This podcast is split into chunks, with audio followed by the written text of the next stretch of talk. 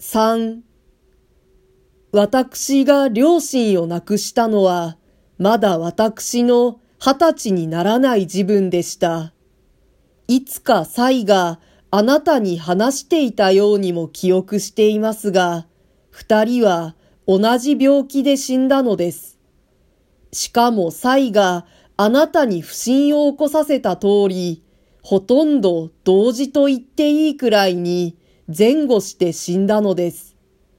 実を言うと、父の病気は恐るべき腸チフスでした。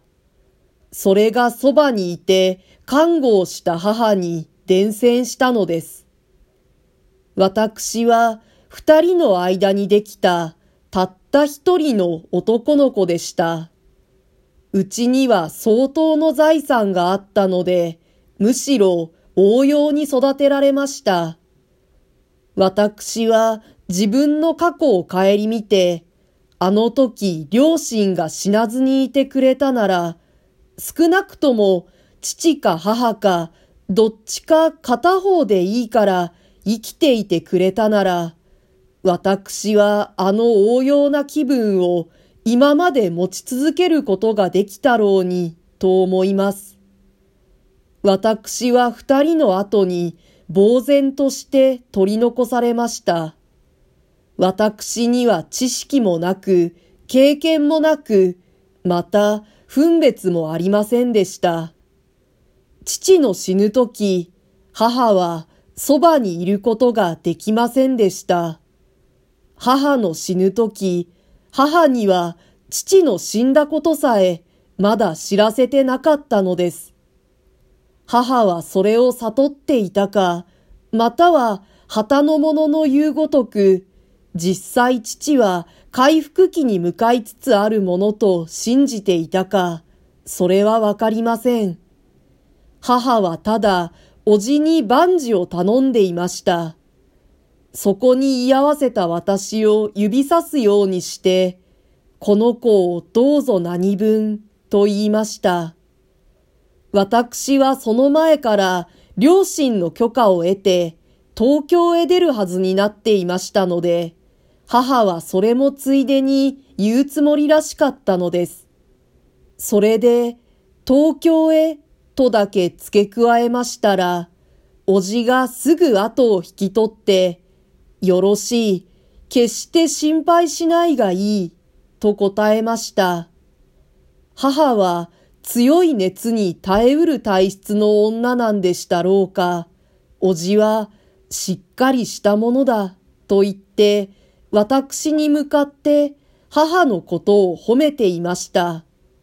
しかしこれが果たして母の遺言であったのかどうだか、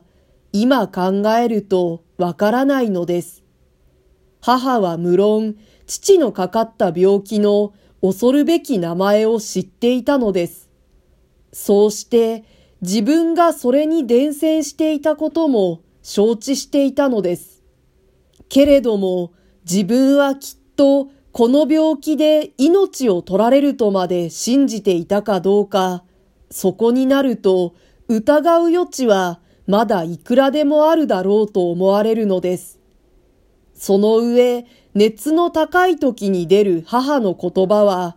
いかにそれが筋道の通った明らかなものにせよ、一向記憶となって母の頭に影さえ残していないことがしばしばあったのです。だから、しかし、そんなことは問題ではありません。ただこういうふうに物を解きほどいてみたり、またぐるぐる回して眺めたりする癖は、もうその自分から私にはちゃんと備わっていたのです。それはあなたにも初めからお断りしておかなければならないと思いますが、その実例としては、当面の問題に大した関係のないこんな記述が、かえって役に立ちはしないかと考えます。あなたの方でも、まあそのつもりで読んでください。この性分が倫理的に個人の行為やら動作の上に及んで、私は高来、ますます人の特技心を疑うようになったのだろうと思うのです。それが私の反問や苦悩に向かって積極的に大きな力を添えているのは確かですから覚えていてください。話が本筋を外れるとわかりにくくなりますからまた後へ引き返しましょう。これでも私はこの長い手紙を書くのに私と同じ地位に置かれた他の人と比べたら、あるいは多少落ち着いていやしないかと思っているのです。世の中が眠ると聞こえ出すあの電車の響きももう途絶えました。雨戸の外にはいつの間にか哀れな虫の声が梅雨の秋をまた忍びやかに思い出させるような調子でかすかに泣いています。何も知らない際は次の部屋で無邪気にすやすや寝入っています。私が筆を取ると一時一角が出来上がりつつペンの先で鳴っています。私はむしろ落ち着いた気分で紙に向かっているのです。不慣れのためにペンが横へそれるかもしれませんが、頭が濃乱して筆がしどろに走るのではないように思います。